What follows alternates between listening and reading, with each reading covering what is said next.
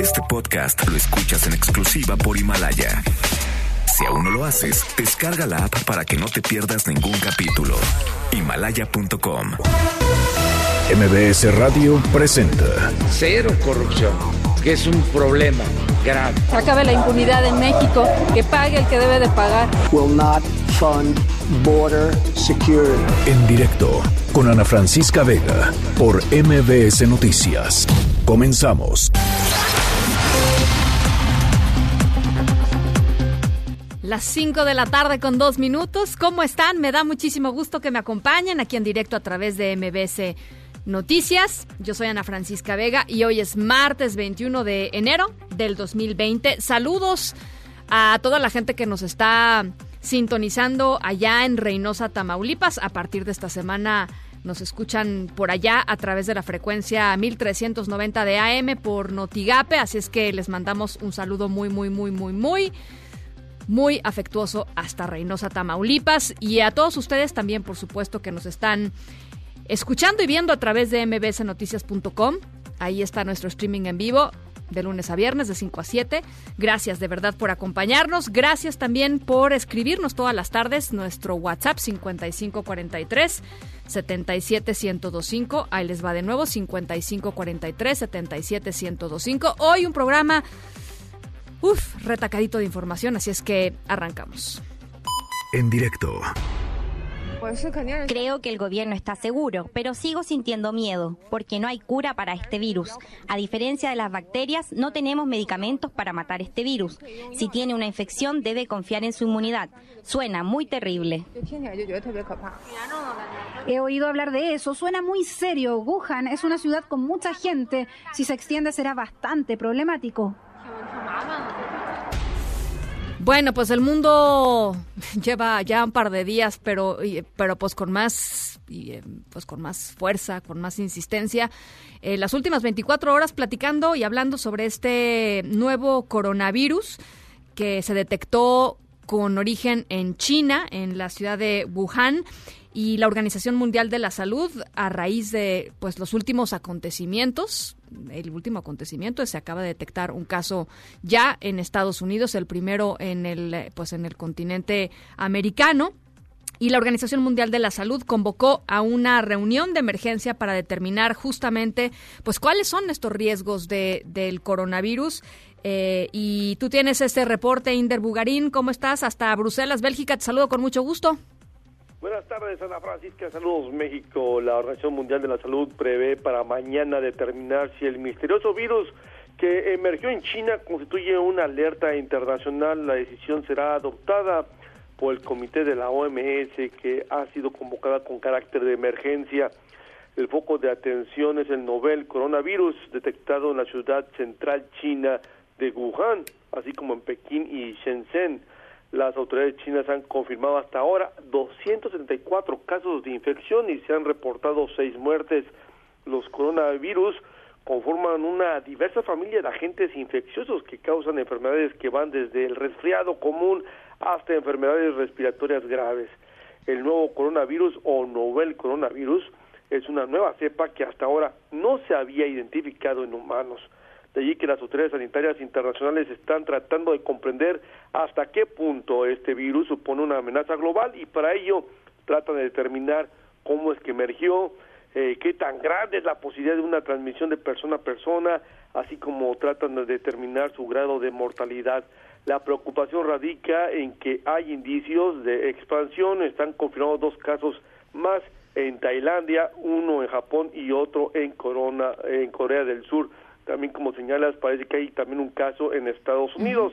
Hasta ahora, la Organización Mundial de la Salud solo emite recomendaciones básicas de prevención. Escuchemos a María Kerhove de la Unidad de Enfermedades Emergentes de la OMS. Adelante.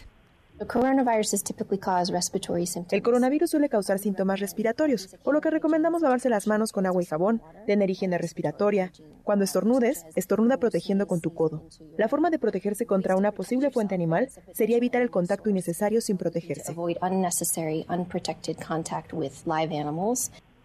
La autoridad sanitaria de la ONU está tratando el asunto con enorme delicadeza. Sabemos que los brotes de nuevas infecciones por transmisión de virus entre las personas siempre constituye un motivo de gran preocupación. Tenemos el caso de la influenza H1N1, así como de otros virus como el MERS o el SARS, que en el pasado han puesto en aprietos a la comunidad médica internacional. Ana Francisca. Te agradezco mucho, Inder, y regresamos contigo mañana ya que tengamos una resolución o por lo menos los primeros pasos de este comité de emergencia convocado por la OMS. Gracias, Inder, y muy buenas noches allá. Buenas noches. Abrazo. En directo. Bueno, y justamente creo que es un tema eh, bien importante y de veras en, en, conversaciones así casuales, en cafés, eh, en, en, círculos de WhatsApp, ¿no? En grupos de WhatsApp, el tema de, del coronavirus está cada vez más presente. Obviamente, pues le preocupa a la gente eh, la, la, posible llegada de un virus con estas características a México. Y para platicar un poquito sobre esto, sobre los mitos, las realidades, sobre cómo detectar ciertos, uh, ciertas cosas, está con nosotros en la línea, yo le agradezco mucho, el doctor José Luis Salomía Segarra, director general de epidemiología de la Secretaría de Salud. Doctor, ¿cómo está? Buenas tardes. Eh, muy buenas tardes, estimada Francisca, a tus órdenes. Pues eh, este, ya escuchábamos el reporte de nuestro corresponsal allá en Bélgica, en donde se decía que de este comité de emergencia de la OMS estaría analizando ciertas variables para determinar un poco, pues, cuál es el nivel de riesgo que enfrenta eh, pues la población mundial frente a este coronavirus. ¿Nos podría explicar, doctor, qué tipo de elementos son los que se toman en cuenta para, para hacer estos, estas evaluaciones? Eh, claro, con mucho gusto. Eh, precisamente una de las consideraciones muy puntuales que hay que eh, conocer y tener presentes para este tipo de evaluaciones es precisamente la eficiencia con la cual un virus puede, primeramente, transmitirse, es decir, qué capacidad tiene para este cruzar o hacer un salto interespecie, como fue el primer paso que ocurrió con este virus. los primeros informes oficiales que tenemos hasta el momento es que este virus haya tenido un origen zoonótico, sobre todo basado en la evidencia del el área específica de este mercado mayorista de mariscos y otros tipos de animales que se tienen en la localidad de, de Wuhan, pero que una vez que realiza este salto, un siguiente paso es poder adquirir la capacidad a través de estos procesos de mutación que no son muy comunes en los, en los virus, de entonces también poder transmitirse de persona a persona. Durante las primeras semanas del año, durante las primeras semanas de enero, se eh, refería que no había evidencia de transmisión de persona a persona y esto básicamente estaba basado en que la gran mayoría de los casos tenían el antecedente de haber visitado o haber formado parte de las personas que estuvieron en este el mercado, de, de, mariscos. Sin embargo, información ya más reciente, prácticamente del viernes y del día de este fin de semana, eh, hablaba ya de personas que han enfermado, han sido confirmadas con las nuevas técnicas de laboratorio y que ya no tienen el antecedente de haber estado directamente expuestas en la zona geográfica del inicio de la transmisión. Eso quiere decir que, que, se, eh, que, un humano los contagió, ¿no? Básicamente.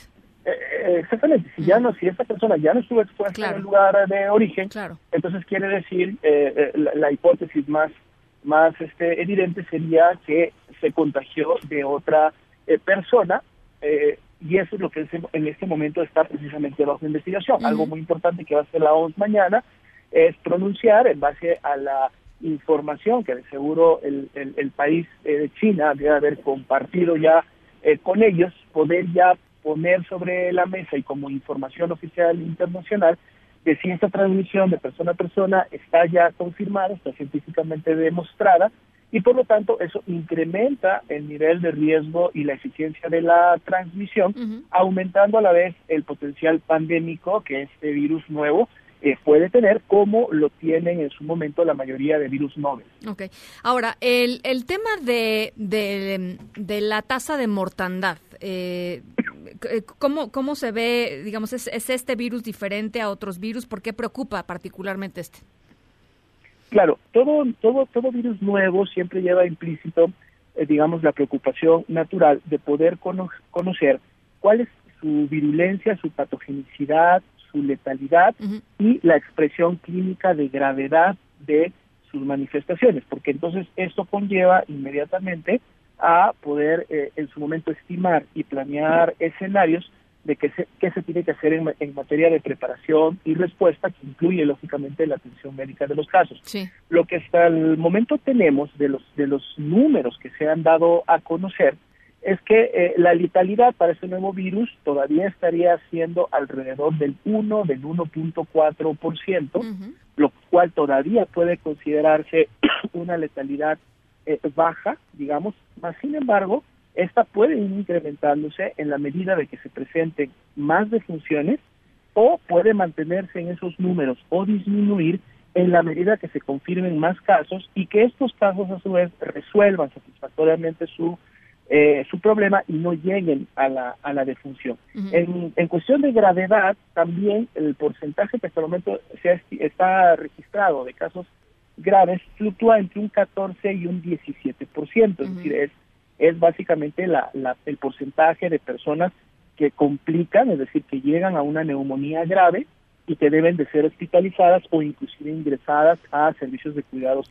intensivos. ¿Y eso, Esta proporción es, es todavía esta proporción justo todavía, digamos que es, que es baja, pero hay que recordar que todavía hay muchos casos que están hospitalizados, o sea, hay una, hay una proporción de casos que todavía está hospitalizado y que por lo tanto la evolución de los mismos pudiera ser eh, no solamente hacia la curación, sino también hacia la complicación. Por lo que en la medida que estos vayan eh, progresando a un lado o al otro, estos porcentajes o estas razones de, graves leves puede eh, empezar a, incrementarse. De ahí la necesidad de poder estar dando un seguimiento muy puntual a estos indicadores que nos van revelando día a día cuál es el comportamiento que estamos este, observando en un virus pues que es completamente nuevo y que por lo tanto en el hoy no se conocen fehacientemente cuáles son todas estas capacidades que podrían generar de daños a la salud y en qué magnitud. Bien, eh, doctor, dada la preocupación, me parece eh, entendible y, pues, digamos, con, cada vez más frecuencia en medios de comunicación y, como decía al inicio de, de, esta conversación, pues, en, conversaciones de café, en pláticas este, entre amigos, familiares, etcétera. Eh, ¿Cuál es la posición, cuál es la recomendación por parte de, la Secretaría de Salud en torno al tema? Claro, de hecho me remito al pasado viernes 10 de enero, fecha en la que la Secretaría de Salud emitió eh, un aviso ya preventivo de viajes. Esto fue basado en el conocimiento de que estaba existiendo un conglomerado, un brote de neumonías graves, en donde el agente etiológico todavía no había sido plenamente identificado. Y el objetivo precisamente de este aviso, que está ampliamente difundido en las diferentes páginas de la Secretaría, está también en los puntos de entrada este, aéreos, marítimos, nos ha apoyado la Secretaría de Gobernación a través del Instituto Nacional de Migración y sus puntos operativos hacer la difusión del mismo. Son recomendaciones que van para que una persona que por alguna necesidad, de hecho la principal recomendación es si no, si no hay una necesidad específica o que no se puede en su momento postergar o modificar, pues tratemos de evitar viajes no esenciales.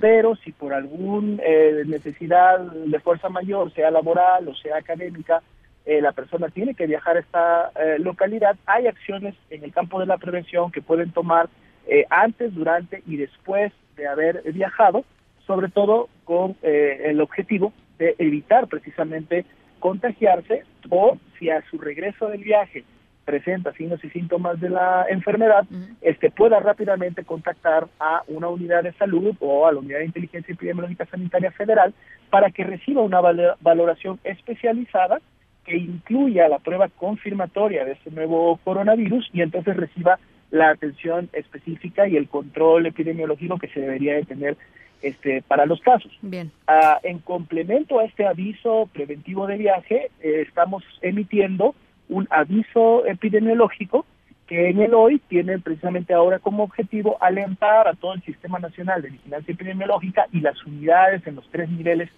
de atención médica de estar atentos, de estar alertas hacia la presencia de pacientes que demanden atención médica con síntomas respiratorios y muy importante que tengan el antecedente en el hoy de haber viajado a estas localidades que en su momento, países que en su momento están presentando eh, confirmación de casos, específicamente el, el país de China. Esto con el objetivo de poder identificar lo antes posible o oportunamente a un caso importado, como ya lo han hecho otros países como son Japón, como son Tailandia, Corea del Sur y el día de hoy Estados, Unidos, la importancia de poder identificar casos importados, o sea, personas que viajaron a las localidades de transmisión, se contagiaron y están expresando la enfermedad, para poder rápidamente llevar a cabo las medidas de control y contención epidemiológica que eviten que la transmisión o los contagios secundarios se den producto de estos casos importados. Bueno, pues ahí está y ojalá que podamos eh, seguir conversando sobre, sobre esto y, un poco sobre la evolución de esto. Por lo pronto, te agradezco mucho, doctor, estos minutitos. ¿Cómo no? A sus órdenes, ahí estaremos atendiendo. Un abrazo, doctor José Luis Salomía, director general de epidemiología de la Secretaría de Salud. Noticias en directo. Unos 120 estudiantes del CCH Azcapotzalco marcharon desde el Parque de la Bombilla y en ah, pues Insurgentes en Insurgentes Sur y Avenida de la Paz, fueron hacia la rectoría de la UNAM protestan por la muerte de uno de sus compañeros. Aquí se los platicamos el pasado 7 de enero. Este chico murió ahí en el plantel del CCH Azcapotzalco. Eh, los estudiantes dicen, acusan a las autoridades eh, pues de la universidad, a las autoridades del CCH, de que su compañero no recibió la atención médica adecuada que se requería cuando presentó problemas respiratorios y después, bueno, pues eh, desafortunadamente este chico murió. Adrián Jiménez, ¿cómo está? Estás? Muy buenas tardes, te escuchamos.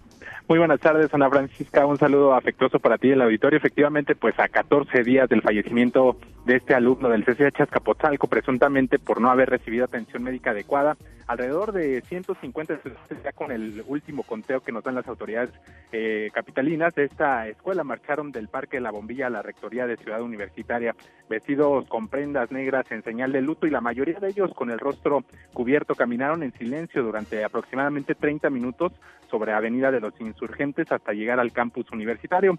A su llegada, una comitiva de funcionarios de la UNAM salió a recibir a los estudiantes, quienes dieron lectura a su pliego petitorio. Posteriormente, entregaron el documento a personal de la Secretaría de Prevención, Atención y Seguridad Universitaria de esta casa de estudios. Entre las demandas destacan el esclarecimiento público de la muerte de su compañero, rescindir el contrato del personal de enfermería del CCH Azcapotzalco y la contratación de uno nuevo, transparencia del presupuesto que se le otorga al plantel, específicamente el destinado a eh, la enfermería iniciación del cuerpo de atención de emergencias que se implementa también en el CCH Oriente. Vamos a escuchar parte de lo que leyeron los alumnos del CCH Azcapotzalco esta tarde aquí en Ciudad Universitaria. Adelante. Peticiones. 1. Esclarecimiento puntual y de forma pública de los hechos. 2. Decisión de contrato del personal de enfermería actual y contratación de uno nuevo. Estos deberán ser presentados ante la comunidad. 3. Constante transparencia y divulgación del presupuesto que se le otorga al plantel y el que es designado para enfermería. 4. Iniciación del proyecto Cuerpo de Atención de Emergencias que es implementado en CCH Oriente. 5. Brindar apoyo al grupo de opción técnica urgencias médicas en estos momentos, Ana Francisca Auditorio sigue el encuentro entre estudiantes y autoridades universitarias que ya lleva alrededor de 40 minutos. Por momentos se ha tensado el diálogo, pues los alumnos del CCH Azcapotzalco demandan soluciones inmediatas a sus peticiones, pese a que el personal universitario se ha comprometido a que a más tardar el viernes tendrían una respuesta a sus demandas.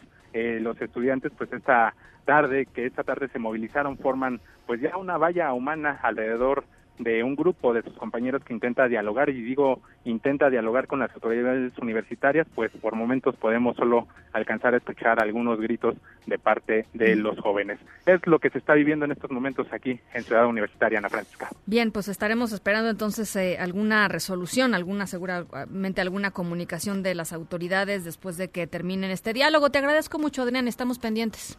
Seguimos al pendiente, buena tarde. Un abrazo. Bueno, y la situación allá en la frontera sur de nuestro país eh, sigue muy tensa. La Guardia Nacional y agentes del Instituto Nacional de Migración reforzaron la vigilancia ahí en el río Suchiate. Ayer, pues se los platicamos aquí, cientos de eh, ciudadanos centroamericanos, de ciudadanos eh, hondureños particularmente, pues trataron de, de cruzar hacia, hacia México. Eh, fueron detenidos eh, en su mayoría por agentes de la Guardia Nacional eh, y por miembros de la Guardia Nacional y agentes del Instituto Nacional de Migración. La foto, las fotografías que han salido de, pues de, de la forma en cómo se comportaron las autoridades mexicanas la verdad deja mucho mucho que desear y levanta muchos cuestionamientos en torno pues al uso de la fuerza para detener a estas poblaciones migrantes altamente vulnerables. Y, y, bueno pues abre un montón de debates de los cuales vamos a estar platicando y ya hemos estado platicando en este espacio en otros en, en otras oportunidades. Por lo pronto cuál es la situación eh, en estos momentos 5.22 de la tarde del martes 21 de enero del 2020. Luis Zárate, te escuchamos, enviado de MBS allá en Tapachula, Chiapas. Muy buenas tardes, Ana Francisca, auditorio de MBS Radio. Bueno, para informarte que luego de este enfrentamiento entre migrantes y elementos de la Guardia Nacional, pues se vive una tensa calma aquí en la franja limítrofe entre México y Guatemala, en el bordo del río Suchiate, donde prácticamente acampan unos 2.500 migrantes pertenecientes a esto, a este que se le ha llamado el éxodo centroamericano. A lo largo de este día, los migrantes han realizado diversas asambleas en las cuales pues no se ha permitido el acceso a los medios de comunicación. Sin embargo, se conoce que los temas obligados en estas reuniones a debatir fueron y postura prácticamente de este grupo fue el rechazo al acceso a los programas sociales que ofrece el gobierno de México y el retorno seguro a sus países de origen con empleos para quienes se entreguen voluntariamente a las autoridades mexicanas. Pero escuchemos que cómo reaccionaron los migrantes ante esto.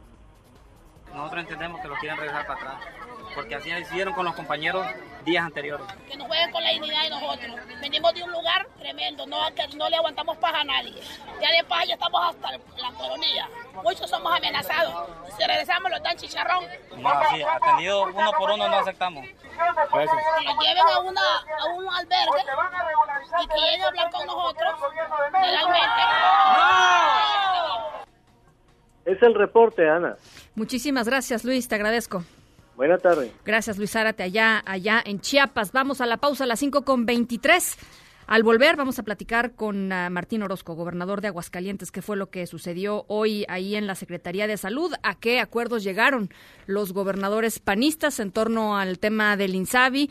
Vamos, vamos a la pausa y regresamos con eso. En directo con Ana Francisca Vega por MBS Noticias. En un momento regresamos. Continúas escuchando en directo con Ana Francisca Vega por MBS Noticias. Tenemos hasta ahora 18 estados cuyos gobernadores formalmente se han adherido a el nuevo modelo de salud. Tenemos 14 que están en proceso. Esto no quiere decir que estén dudando, simplemente el plazo de ley que termina el 31 de enero que ellos tienen para analizar la propuesta de convenio que ya formuló el Instituto de Salud para el Bienestar. Entonces, si no eh, se adhieren eh, los gobernadores con este sistema INS Bienestar, ubicados en las zonas más pobres del país, iniciaríamos en donde los gobiernos estatales no acepten aplicar el plan de salud, porque tenemos que ser respetuosos de la Constitución y de la ley, es garantizar atención médica eh, y medicamentos gratuitos en todos los niveles de atención, todo lo que se requiera. Trátese de la enfermedad de que se trate, cueste lo que cueste. Bueno, ya les platicaba que hoy el presidente de la Asociación de Gobernadores de Acción Nacional, el gobernador de Aguascalientes, Martín Orozco, se reunió con el secretario de Salud, Jorge Alcocer, eh, para presentarle eh, pues el plan alterno de, de, los gobernadores panistas al Instituto Nacional de Salud para el Bienestar, al INSABI, eh, que proponen nueve de los diez gobernadores panistas. Y Martín Orozco está con nosotros en la línea telefónica. Gobernador, muchas gracias por tomarnos la llamada. ¿Cómo está? Bien, muchas gracias. Buenas tardes, Ana, a tus órdenes. ¿Cómo le fue, gobernador? Platíquenos. Vale, fue una, una reunión muy breve, uh -huh. donde presentamos la propuesta que habíamos trabajado con los secretarios de salud de los nueve estados y donde dejamos eh, muy claro que, que, la intención era pues eh, también la atención prioritaria a la sociedad uh -huh. en un servicio tan sensible como es la salud uh -huh. y pero que también habíamos dudas teníamos dudas eh, fuertes sobre todo en temas que al final todas aterrizaban en temas financieros. Claro.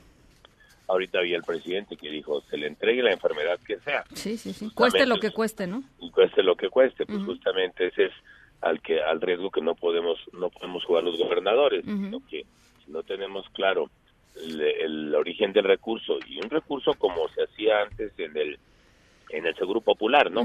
Donde le entramos los estados y las federaciones, no estamos este, negándonos a participar, pero de todos modos tienes que tener los números claros para que al final no vayas a terminar con un seguro colapsado, yo con un instituto colapsado a la mitad del año, ¿no? O haciendo adecuaciones presupuestales. Entonces, en esa, esa es una de las principales dudas y las otras sin duda el tema de, la, de los medicamentos, que hoy también salió una nota, el tema también de las certificaciones de los de las eh, unidades, ya sea los centros de salud o los hospitales, que también eso te genera un costo, pero también te generan recursos por las certificaciones. Entonces, varios detalles que al final se acordó que en una mesa ya con cuestiones técnicas nada más, con gente técnica de del Instituto de del INSABI, eh, INSABI más eh, personal técnico del, de los nueve gobernadores del GOAN, se van a reunir el día 30 y 31 para adecuar un convenio de colaboración.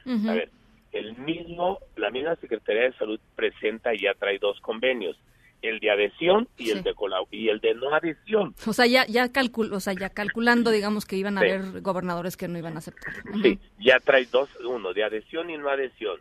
El de no adhesión es el que vamos a que vamos a trabajar el día 30 y 31 para en un acuerdo de colaboración, de participación, de coordinación, como le pongamos, vamos a trabajar con el proyecto de Insabi, más no adheridos, porque la adhesión te lleva a algunos temas que no se han trabajado, que no hay reglas claras y que seguramente se estarán trabajando en los 180 días que marca la ley. Cuando las haya, ¿sí se van a adherir o, nos, o, están, digamos... Ahorita es un trabajo de coordinación con el INSABI, mm. o el llamado convenio de, de la Secretaría de Salud, que es convenio de coordinación al INSABI, más no de adhesión. La palabra es simplemente no adhesión y sí colaboración. Bien. y vamos a llegar a puntos muy claros para tener la certeza de dar esa calidad de servicio de salud y la gratuidad que tiene que ser seguramente progresiva. Ahora, el tema de los 40 mil millones de pesos, que es uno de los asuntos que ustedes estaban diciendo, esto no, esto no puede seguir caminando mientras no sepamos exactamente este, cómo se van a, repartir estos recursos y además son recursos que también pues fueron puestos ahí, o sea, recursos que también pusieron eh, en parte los, los estados, ¿no? Ah, eso es uno, es uno de los puntos que se verá el día 30 y 31. Y que con toda la, la verdad es que con toda la voluntad también de parte del secretario y del director del INSABI, para aclarar cualquier punto y que quede muy bien el convenio con las cláusulas muy claras para que al final no haya ningún problema en la operación. Al momento de firmarlo, nosotros los nueve gobernadores. Hace ratito subió eh, subió unos mensajes en su cuenta de Twitter, gobernador, en donde uno subió varios, pero uno que me llamó la atención dice, adicionalmente se determinó que no se van a federalizar los sistemas de salud de los estados. Ah, platíquenos un poquito de eso. Esa es la gran diferencia entre el convenio de adhesión y el de colaboración o coordinación. Justamente, una de las grandes diferencias es que si no hay adhesión, no se, no se federaliza el servicio de salud.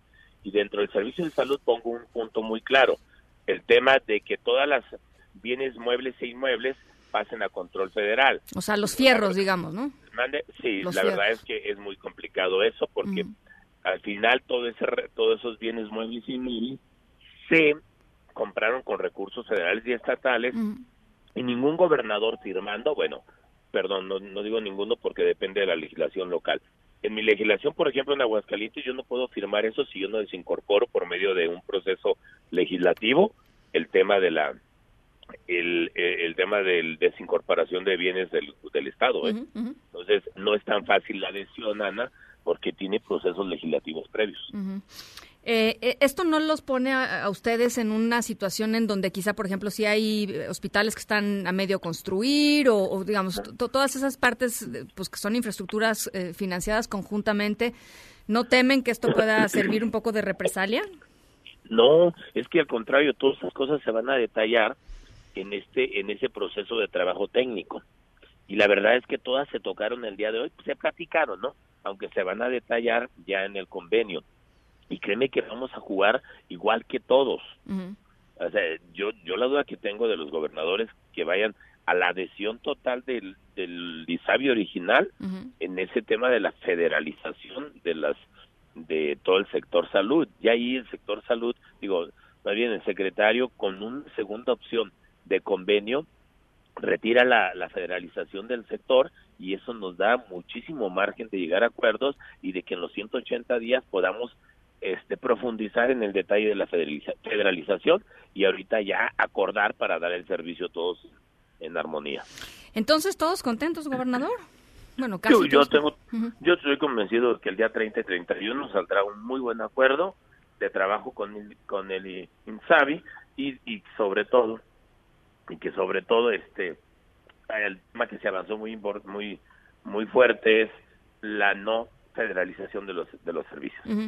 y, déjeme le pregunto esto porque un poco la interpretación es inevitable, o sea, si, a ver, es, inevitable. Si si hay gobernadores que deciden eh, trabajar coordinadamente pero no adherirse al plan del presidente López Obrador, este, pues luego pueden ser señalados por otras cosas, ¿no? No, la verdad es que porque eh, incluso hoy la nota, ¿no? De que se compraban los medicamentos a alto precio. Hasta en eso va a haber una cláusula muy clara que la Federación nos dará este topes de o precios de referencia de cada medicamento. ¿eh? La verdad es que la transparencia jugamos todos, estés adherido o no, o con acuerdo de colaboración o con adhesión, digo, la transparencia todos las pedimos, ¿eh? Yo no, yo, nosotros los gobernadores de Acción Nacional no tenemos ningún problema en todas las reglas que el señor, digo, que el sector salud federal ponga para tener la transparencia y hacer rendir los recursos. Y en el fondo, gobernador, pues el punto es que a la gente se la atienda bien, ¿no? Con calidad. Efectivamente, pues hablamos mucho de la gratuidad, pues sí, pero que sea con calidad. Para nosotros es bien importante que si va a ser gratis, bueno, hasta qué medicamentos, digo, hasta qué enfermedades, hasta qué nivel, pero que exista el recurso para hacerlo, para poder darla de, calidad. Porque lo que ustedes dicen es, así como está hoy, no, simplemente no va a salir, ¿no? No, no va a salir. Y ahí vamos a establecer muy claramente eh, cuál es la progresividad de la, de la gratuidad. Bueno, pues vamos a estar pendientes, gobernador. Por lo pronto le agradezco mucho estos minutitos. muchas gracias, Ana. Un saludo. Un abrazo, Martín Orozco, gobernador del estado de Aguascalientes. Pues ya lo escucharon, 30 y 31 de enero se van a definir estos términos del acuerdo eh, con el equipo técnico entre de, de, la, de los gobernadores panistas y de la Secretaría de Salud y a partir de eso un convenio de colaboración, no un convenio de adhesión y seguramente a partir de eso, bueno, pues ya se van a establecer por lo menos las bases eh, conforme las cuales estos eh, estados no adheridos van a trabajar eh, y, va a ser muy interesante ver después pues cómo es que trabajan estos estados, ¿no? Cómo es que dan servicios de salud a estos estados, cómo dan los servicios de salud los estados que sí están adheridos al INSABI. Eso va, este, seguramente a, dar, pues muchas, pues muchas em, eh, resultados, ¿no? Eh, muchas cosas que, se van a poder analizar en torno a la calidad del servicio, la, la, efectiva gratuidad, en fin, eh, y sobre todo, pues a ver cómo se va instalando el Instituto Nacional. Em, el INSABI, el Instituto Nacional de Salud para el Bienestar. Así es que, bueno, pues en esas está este asunto y nosotros a otras cosas. En directo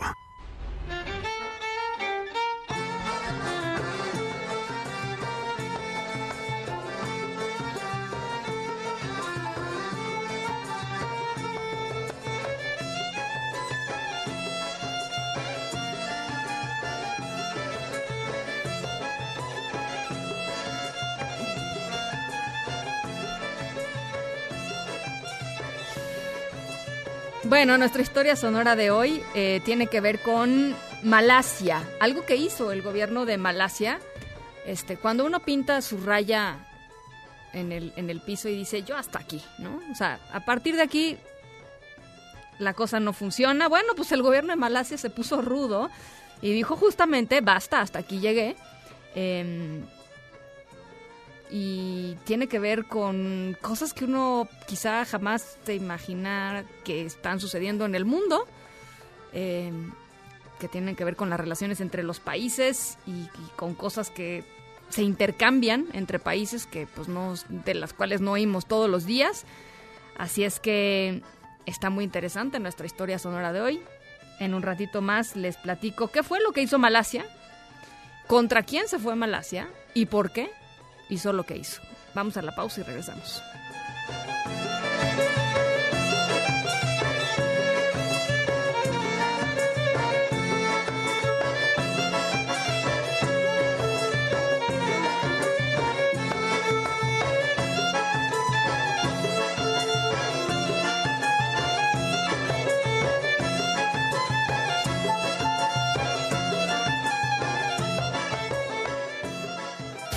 En directo con Ana Francisca Vega por MBS Noticias. En un momento regresamos. Continúas escuchando en directo con Ana Francisca Vega por MBS Noticias. Segunda audiencia de Genaro García Luna, acusado de recibir sobornos millonarios por parte del cártel de Sinaloa y por además eh, dar un testimonio falso cuando pensaba solicitar la ciudadanía estadounidense. Se presentó eh, pues nuevamente frente al juez Brian Cogan, ese mismo que llevó el caso del Chapo Guzmán, ¿se acuerdan? Eh, muy, muy eh, pues muy interesante, juez, la verdad, muy polémico también. Eh, ¿Y qué fue lo que pasó? Joe Corona, hacemos contacto contigo hasta Nueva York. ¿Cómo estás? Buenas tardes. Buenas tardes, Ana Francisca. ¿Todo bien por acá? Pues efectivamente esta mañana el exsecretario de Seguridad Pública dio al juez Brian Cohen, que como ya mencionas, eh, fue el mismo juez que sentenció a Joaquín El Chapo Guzmán a cadena perpetua. Eh, y en esta ocasión el abogado de García Luna, César de Castro, reprochó que su cliente lleva más de un mes detenido y que la mayor parte de este tiempo ha sido en confinamiento solitario. También aclaró que el exmandatario no tiene Uy, se nos cortó la comunicación con, eh, con Joe Corona allá en Nueva York. Eh, Brian Cogan, este, este juez, eh, pues la verdad, como les decía, muy interesante. Y, y nos preguntábamos hace un tiempo por qué eh, pues se decidió que fuera precisamente Brian Cogan quien llevara, eh, llevara este juicio ahora en contra de... Eh, de el uh, exsecretario de Seguridad eh, Genaro García Luna, que va a ser un juicio pues muy complejo y, eh, y, la respuesta es, pues porque dado que llevó el juicio del Chapo, la cantidad de referentes, digamos, que ya tiene el juez Brian Cogan para llevar y manejar un juicio tan complicado con, digamos, con, con um, pues con desafíos importantes en términos de declaraciones, de testimonios, de, de, pruebas que acepta o no acepta, bueno, pues nadie mejor que, que Brian Cogan para, para llevar eh, pues a buen puerto, ojalá, eh, el juicio contra García Luna. Recuperamos la comunicación contigo, Joe. Sí, efectivamente. Eh el abogado de García Luna, César de Castro, eh, reprochó al término de la, de la audiencia, que fue muy breve, duró entre 10 y 15 minutos, reprochó que su cliente llevara más de un mes detenido y que la mayor parte de este tiempo ha sido en confinamiento solitario. Uh -huh. Asimismo, aclaró que el exmandatario federal no tiene ninguna intención de declararse culpable. Escuchemos a César de Castro, abogado defensor. Uh -huh. Uh, el señor García Luna va a luchar contra estos cargos. Um, en este momento no uh, estamos negociando con el gobierno ni buscando llegar a algún acuerdo. Um, la Corte impuso un calendario bastante agresivo para que la Fiscalía produzca su evidencia, lo que quiere decir que el gobierno tiene 30 días para entregarnos algo de la evidencia recabada. De Castro agregó que este domingo supieron ellos eh, la noticia de que el gobierno mexicano había congelado las cuentas bancarias uh -huh. tanto de García Luna como de su familia y de las empresas y que esto, sumado al aislamiento en el cual se encontraba eh, el exmandatario federal, pues le ha dificultado a la defensa presentar una declaración financiera de su cliente. Uh -huh. Este es un paso necesario que la Corte tiene que hacer para determinar si el acusado tiene o no la solvencia económica para pagar su propia representación legal. Uh -huh. Por otra parte, eh, la Fiscalía, durante la audiencia, dijo que el caso que han armado en contra de García Luna tiene evidencia de un comportamiento que se extiende a lo largo de dos décadas. Uh -huh. Estamos hablando de documentos financieros, de registros de propiedades, del proceso de naturalización que el ex eh, secretario comenzó en 2018, como mencionabas, pero la Fiscalía también tiene evidencia que obtuvo mediante solicitudes de información ¿Sí? a países extranjeros, no aclararon cuáles, y de aparatos electrónicos que le fueron confiscados. O sea, por lo pronto,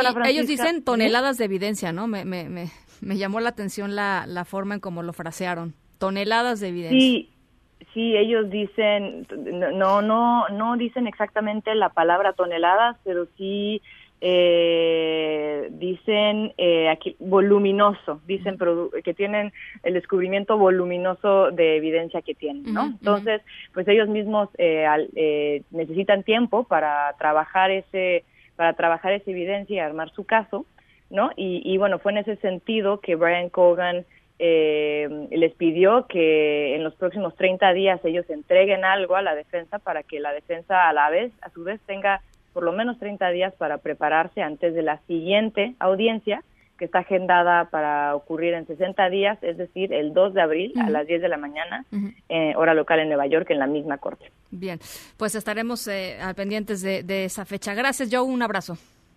Un abrazo, hasta luego. Las 5 con 45, vamos a otras cosas en directo. Platicábamos ayer con eh, eh, pues con el secretario de Desarrollo Económico de la Ciudad de México, que nos decía, este, y de hecho recibí varias llamadas porque me decían, bueno, pues que él es perito, que nos decía que él había entrado por lo menos a un par de estos mercados que han sufrido incendios en los últimos días. Cinco mercados en el último mes aquí en la Ciudad de México han sido incendiados.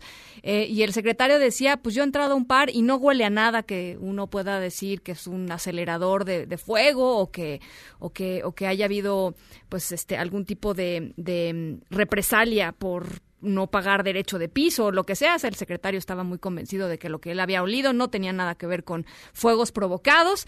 Y bueno, eh, independientemente de lo que nos dijo ayer el, secretario, lo que sí sucedió hoy formalmente, digamos, es que las autoridades de la Ciudad de México dicen que eh, pues no no hay elementos para relacionar estos cinco incendios eh, con extorsión a comerciantes platícanos Adrián Jiménez otra vez te saludo con mucho gusto ¿Qué tal? Muy buenas tardes, Ana Francisca. Un saludo afectuoso. Efectivamente, pues el titular de la Secretaría de Seguridad Ciudadana, Omar García Harfuch, dio a conocer que han recibido pues varias denuncias de extorsión de parte de comerciantes de la Merced y de la zona centro de la ciudad. No obstante, el funcionario afirmó que hasta el momento no cuentan con elementos para relacionar estas denuncias con los incendios registrados en cinco mercados capitalinos entre diciembre y lo que va del mes de enero. Vamos a escuchar parte de lo que dijo. Hemos recibido denuncias de extorsión en la Merced, en la colonia Morelos y en el centro histórico, mismas que en todas hemos tenido detenidos, en todas esas zonas, no me refiero en todas las denuncias, en todas esas zonas que, donde se ha denunciado extorsión hemos tenido detenciones. No hemos asociado hasta el momento con extorsión los incidentes que, que han ocurrido. En tanto, la jefa de gobierno, Claudia Sheinbaum, dijo que para despejar las dudas respecto a los incendios en los mercados de la ciudad y las extorsiones a comerciantes, la Fiscalía General de Justicia trabaja en una investigación mediante un grupo especial. Vamos a escuchar. Vamos a atender a todos los locatarios y vamos a informar lo que encontremos a la población. Sé que todos dicen, ¿cómo es posible que en un mes haya habido cinco mercados con esta circunstancia? Y a nosotros también, pues, eh, lo que nos obliga es a hacer una investigación más detallada. Y se está haciendo esa investigación. Entonces, como lo dije el otro día, ni podemos especular, ni tampoco cerrar los ojos si es que hay algún otro tema. Entonces, las evidencias que encontremos se van a informar y vamos a estar trabajando con los locatarios.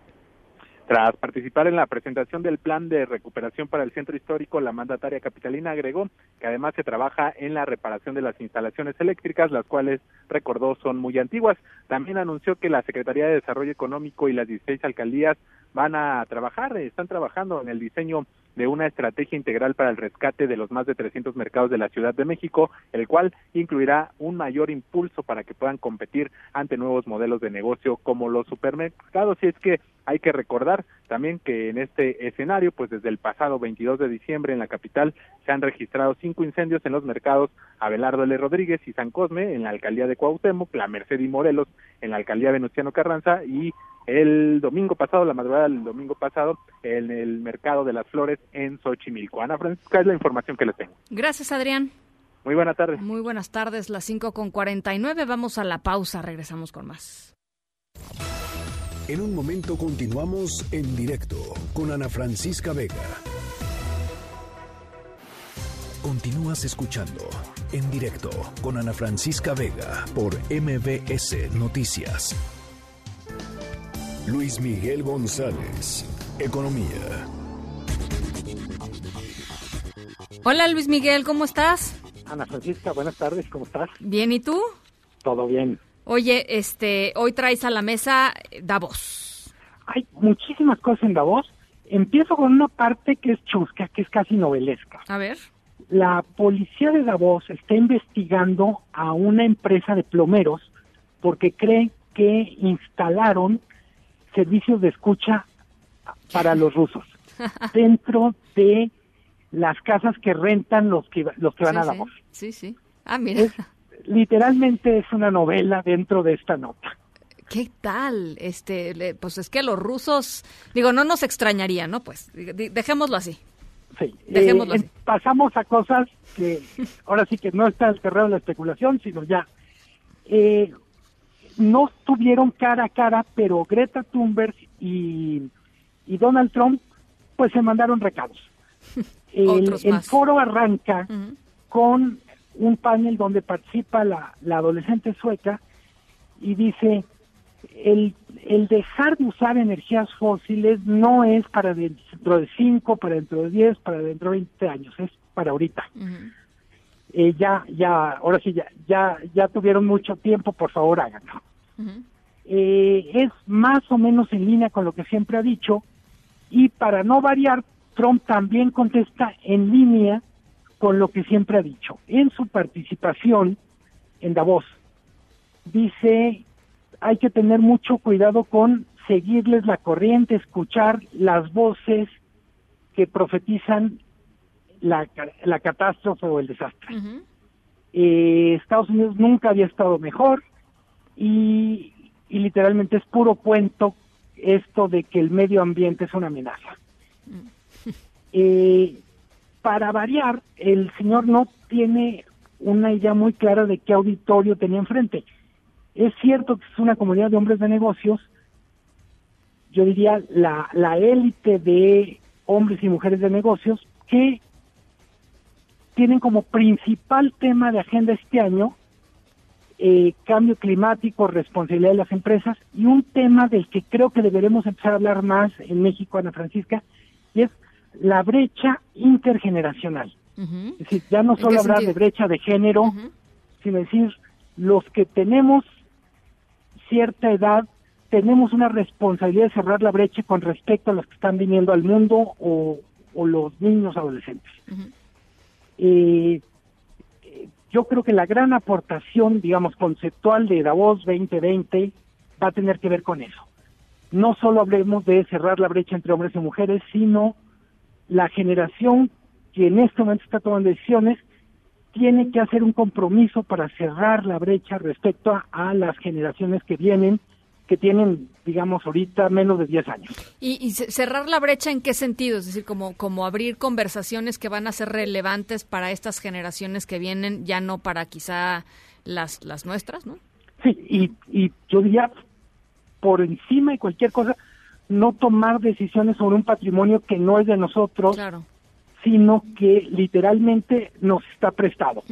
Bosques, ríos, mares y un larguísimo etcétera. Muy interesante, oye. Totalmente. O sea, si, si, si, hubiéramos platicado hace cinco años, pues esto no estaba ni, ni remotamente en la agenda, ¿no? Yo diría que obviamente tiene mucho que ver con la aparición de una figura carismática carismática a su modo como Greta Thunberg, que dice, a ver, incluso dentro de jóvenes vamos haciendo una separación. Una cosa es jóvenes menores de 30 y otra jóvenes menores de 20. Sí, sí, sí, sí, sí, totalmente. Eh, no nos preocupa lo mismo, digamos, la preocupación de alguien menor de 30 muy probable tiene que ver con inserción en el mercado laboral, con tener ya voz y participación política, y los menores de 20, en el caso de Greta Thunberg, más pegado a 15, es, oigan, están, todo el mundo está tomando decisiones, disponiendo de cosas que en, que en algún momento van a ser nuestros, ¿no? Claro. Y, muy, y, muy pronto, digo, la vida pasa muy rápido, ¿no? Sí, totalmente. Y eh, para cerrar este comentario sobre la voz está lo que pasó con México. Hay dos cosas relevantes. Ayer Pricewaterhouse va a conocer el informe. Es una encuesta entre ejecutivos de multinacionales sobre cuáles son los tres lugares que, le, que tienen en la cabeza para invertir fuera de su país de origen. Eh, la novedad es que México no está en el top 10. El año pasado sí estaba. En los lleva 15 años haciendo esta encuesta, más o menos, y México casi siempre aparece. No aparece este año, pero tampoco había aparecido en el 2018. Eh, no es una buena noticia pero tampoco es el fin del mundo. Bien. Oye, eh, mira, este tenemos un audio de parte de la intervención de la secretaria de Economía Graciela Márquez. ¿Te parece si lo escuchamos porque tiene que ver con lo que estás diciendo ahorita? There is a commitment for Mexico uh, to have hay un compromiso de México para tener que ofrecer al mundo no a costa de bajos salarios, sí con más productividad, de incrementar su participación en el mercado global, no con salarios bajos, sí con mejores empleos y mejor pagados. El presidente Andrés Manuel López Obrador no está interesado solo en combatir la pobreza, también con acabar con la desigualdad.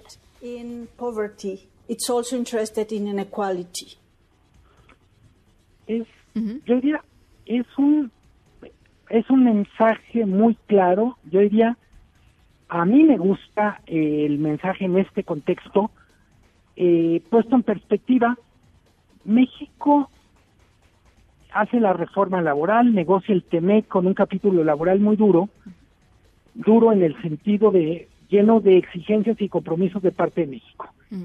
Y lo que hace la secretaria de Economía es contar algunas de las implicaciones que tiene para México de esos compromisos.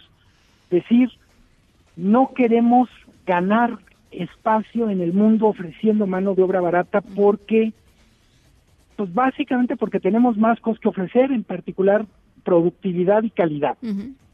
Eh, a mí me, francamente me gusta, creo que es el espacio para decir las cosas. Eh, también hay que decirlo para los que no están siguiendo el día de del, del gabinete económico, Graciela Márquez no es un personaje que, que haga muchas declaraciones. Ella es probablemente del gabinete económico la personalidad más discreta. Es una de sus rarísimas intervenciones y yo creo que es el mensaje correcto. Quizá el problema, como con muchos de los temas que, que hablamos en este espacio, es cómo le vamos a hacer para dejar de competir con salarios bajos y empezar a competir con más. Es cierto que México en industria automotriz ha dado muestras de que no solo es un asunto de baratura, eh, las plantas de México, de todas las grandes empresas, están en los primeros lugares del mundo, las plantas mexicanas, en productividad y en calidad. Es realmente, México ya no tiene que prometer en términos de si me dan la oportunidad lo haría. Ya lo ha hecho y entramos en una especie de círculo vicioso de competir con bajos salarios. Claro. Ojalá nos compren esta idea de que podemos ser algo más que un proveedor de, eh, ahora sí que el proveedor de, América Norte en mano de obra barata. Eh, creo que el mensaje es el adecuado, que creo que la audiencia es la adecuada. A estos señores en Davos se les tiene también que decir pero para poder ser competitivo, mejorando los sueldos, necesitamos Estado de Derecho, necesitamos sí, no, es que, es que difícilmente uno podría estar en desacuerdo con lo que dice la secretaria. El problema es que es que un planteamiento así, me parece Luis Miguel, em, es creíble en la medida en que hay otros elementos alrededor que te hacen pensar que eh, pues que, que, un, que este planteamiento va acompañado de cosas eh, esenciales para el desarrollo de, un, de una nación y ahí es donde, pues, por ejemplo, la seguridad pública, por ejemplo, son un montón de cosas que no tienen que ver con infraestructura. Eh, en algunos casos, lo hemos comentado aquí, Ana Francisca, las mercancías que llegan de China a México son más, es más barato el transporte desde, digamos, de Shanghái hasta Manzanillo que de Manzanillo a Reynosa. Imagínate. Es, O sea, es absurdo en términos de, de, todo lo que significa. Somos muy malos para mover la mercancía en territorio nacional por seguridad, por ineficientes, por, por miles de razones. eh, a mí me, da mucho gusto, ahora sí, arrancar 2020 con, con una declaración de la Secretaría de Economía. Me, me ahora sí creo que una declaración tan fuerte implica un compromiso de, bueno, ¿qué sigue después de decir esto? ¿Qué van a hacer? Y, y ojalá haya un plan. Pues todos estamos este, esperando que lo haya, Luis Miguel. Te agradezco mucho. Te mando un abrazo, Ana Un abrazo, buen martes, las seis con, las seis con tres. Carlos nos dice escuchando el noticiero. Gracias, Carlos. Te mando un saludo, Enrique. Excelente música. Ana, una sugerencia. Deberías decir los nombres para que uno vaya haciendo un repertorio musical.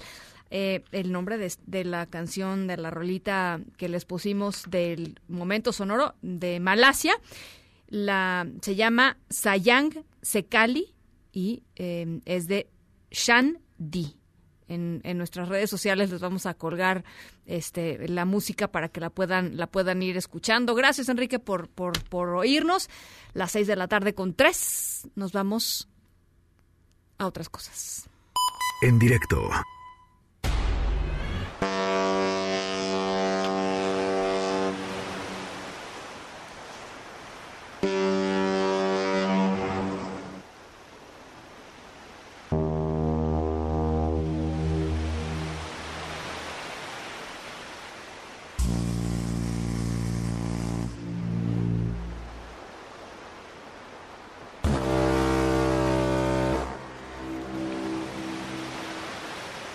Bueno, nuestra historia sonora de hoy estamos escuchando sonidos de, buques, ¿no?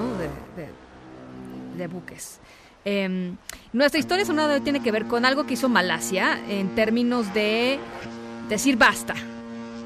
Basta a países desarrollados, algunos países desarrollados que enviaron algo ilegalmente hasta territorio malayo.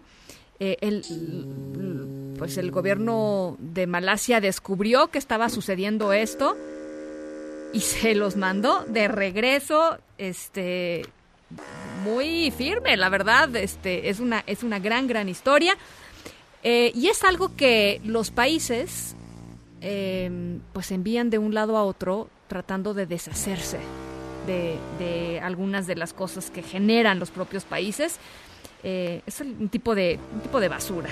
Em, al ratito les platico de qué va. Son las 6.5, vamos a hacer una pausa. Aquí nuestro WhatsApp 5543 77 1025 eh, 5543 77 1025 las 6 con 5 pausa y volvemos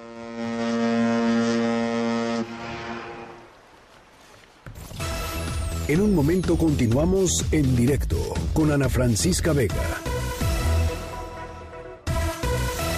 Una voz con transparencia. Una voz objetiva. Una voz plural. Una voz plural. Esto es En Directo. Con Ana Francisca Vega. En directo. MBS Noticias.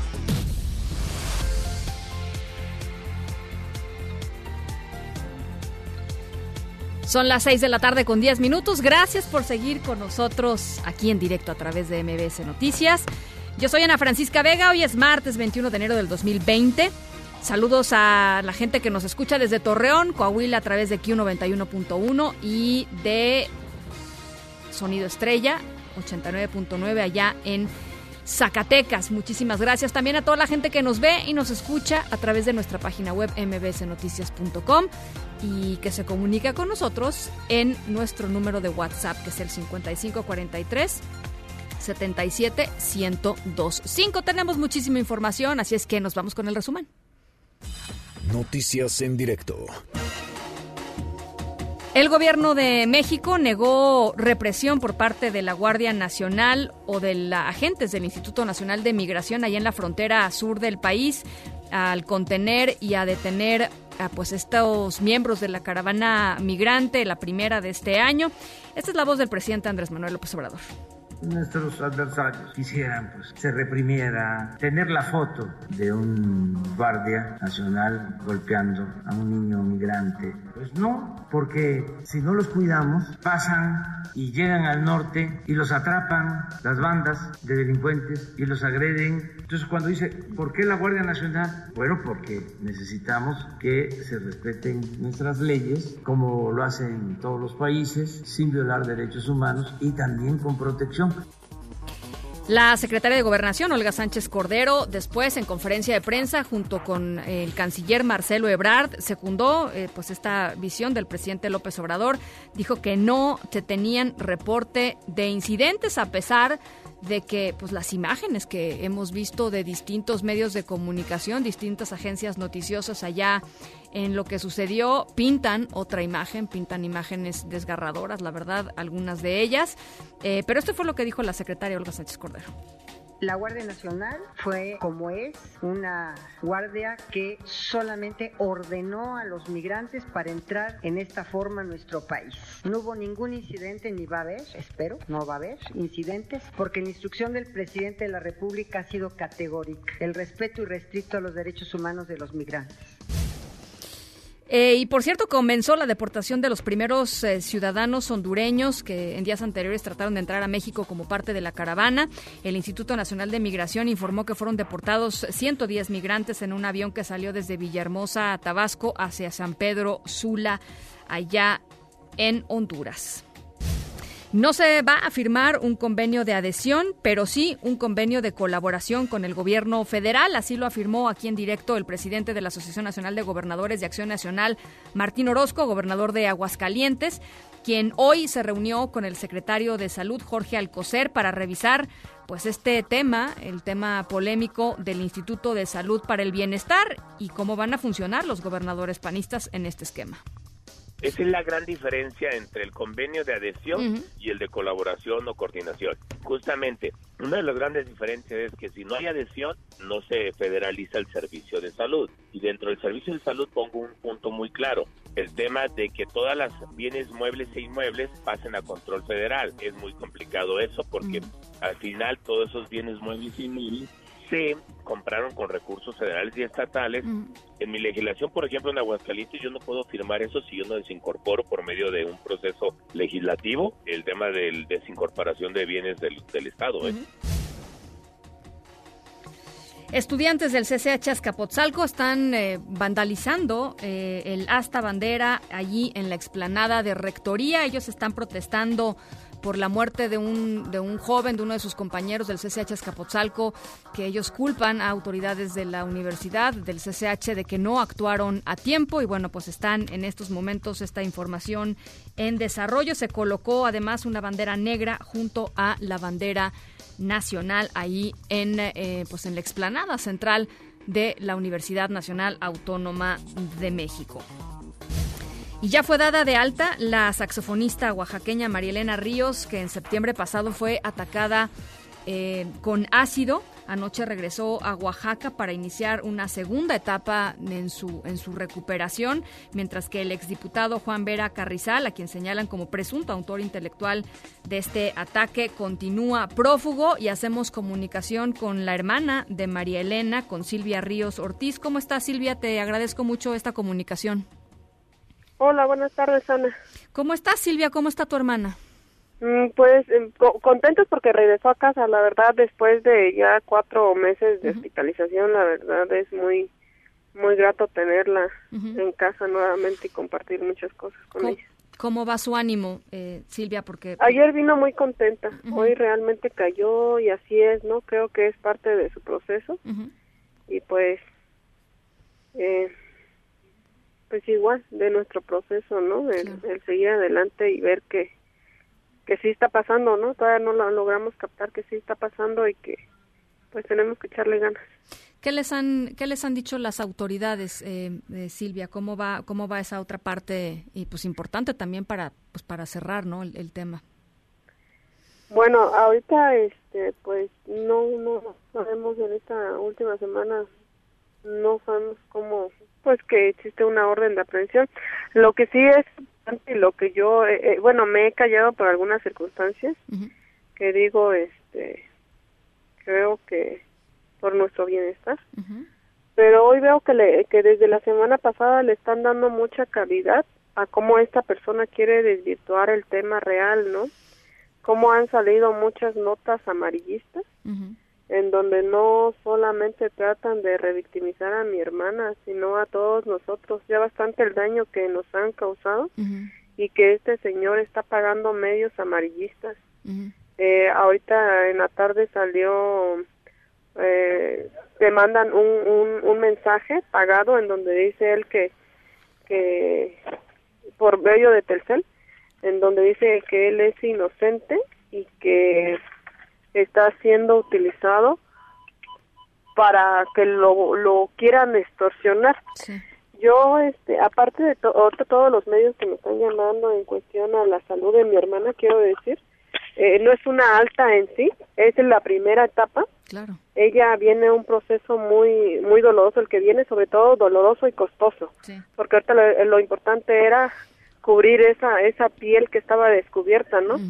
Ahorita sigue siguen cirugías en qué tiempo hasta que la misma piel vaya vaya teniendo su proceso. Entonces ahorita es el comienzo viene lo más doloroso y lo más fuerte y lo más costoso. Ahora bien eh, este señor ha salido, eh, salido en diferentes publicaciones desde el jueves con una carta de, de su esposa viernes con un una pequeña como entrevista y hoy paga eh, lo que son los mensajes por tercer porque están llegando que donde dice que es eh, inocente en donde quiere desvirtuar.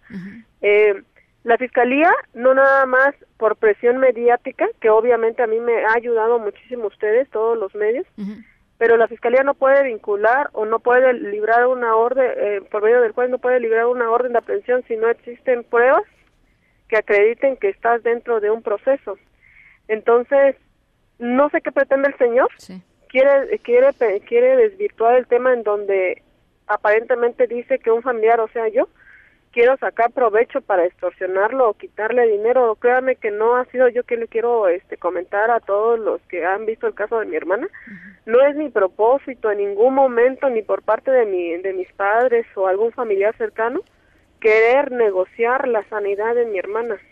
O sea, nosotros no pretendemos digo, no hubiese yo utilizado los medios diciendo necesitamos apoyo, no hubiese yo utilizado los medios diciendo necesitamos que nos apoyen, necesitamos que mi hermana eh, le den lo que es eh, ayuda en salud para poder tener una, una vida un poquito cercana a lo que ella tenía, ¿no? Entonces eh, le están sacando muchas notas amarillistas a mi hermana y la verdad la están revictimizando, nos están revictimizando a todos, nos están dañando bastante y, y pues eso es eh, la aclaración con esas notas que salen, ¿no? No eh, no estamos buscando algún tipo de beneficio utilizando el, el daño que tiene mi hermana. Silvia, eh, hace unas semanas que hablábamos, tú, tú decías que, que, habían recibido pues amenazas, que se sentían inseguros. ¿Cómo, cómo está ese tema?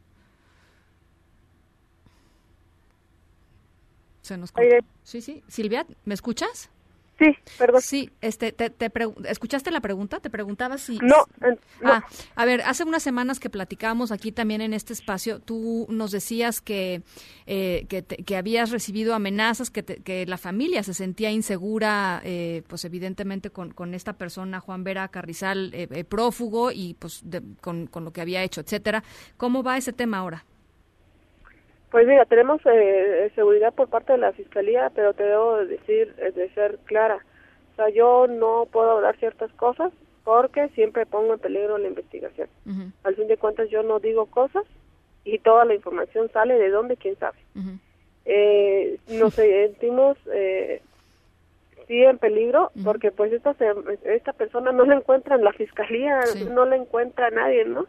Está huyendo pero sí pueden sacar, publicaciones, sí pueden pagar un medio amarillista, sí pueden dar una declaración, sí puede pagar la telefonía Telcel para que llegue por lo menos aquí en la Mixteca mensajes en donde dice yo soy inocente y quieren utilizar el caso de María Elena para extorsionarme, o sea, ¿cómo es que alguien que no es encontrado, o sea, puede hacer tantas cosas? Escondido. Entonces ahí donde a mí no, no, no, no me entra mucha como lógica pero bueno seguiré confiando en la fiscalía como me lo ha mencionado seguiré esperando. Eh, en este caso ya a cinco días de que cumple un mes esa orden de aprehensión pues no lo logran encontrar no sí. entonces es lo que lo que a mí no entra no entra en mí mucho como lógica te voy a ser sincera. Entonces no sé qué se pretende no sé qué este ante qué nos tenemos que cuidar. Mi hermana está en casa, eh, estamos protegidas, pero estamos desprotegidas, no sé qué pasa, ¿no? Entonces, por eso es que yo no he dado ningún tipo de, de declaración, no he querido manifestar nada por cierta prudencia que a mí la Fiscalía me ha pedido, pero pues esa es la situación, Ana. Bien. Pues vamos a estar pendientes, Silvia, y acompañándolas, eh, acompañándolas a ti, a tu hermana, a, toda tu familia. Eh, por lo pronto te agradezco mucho y, y, mándale pues nuestros mejores deseos a, María Elena. Te, mando un abrazo.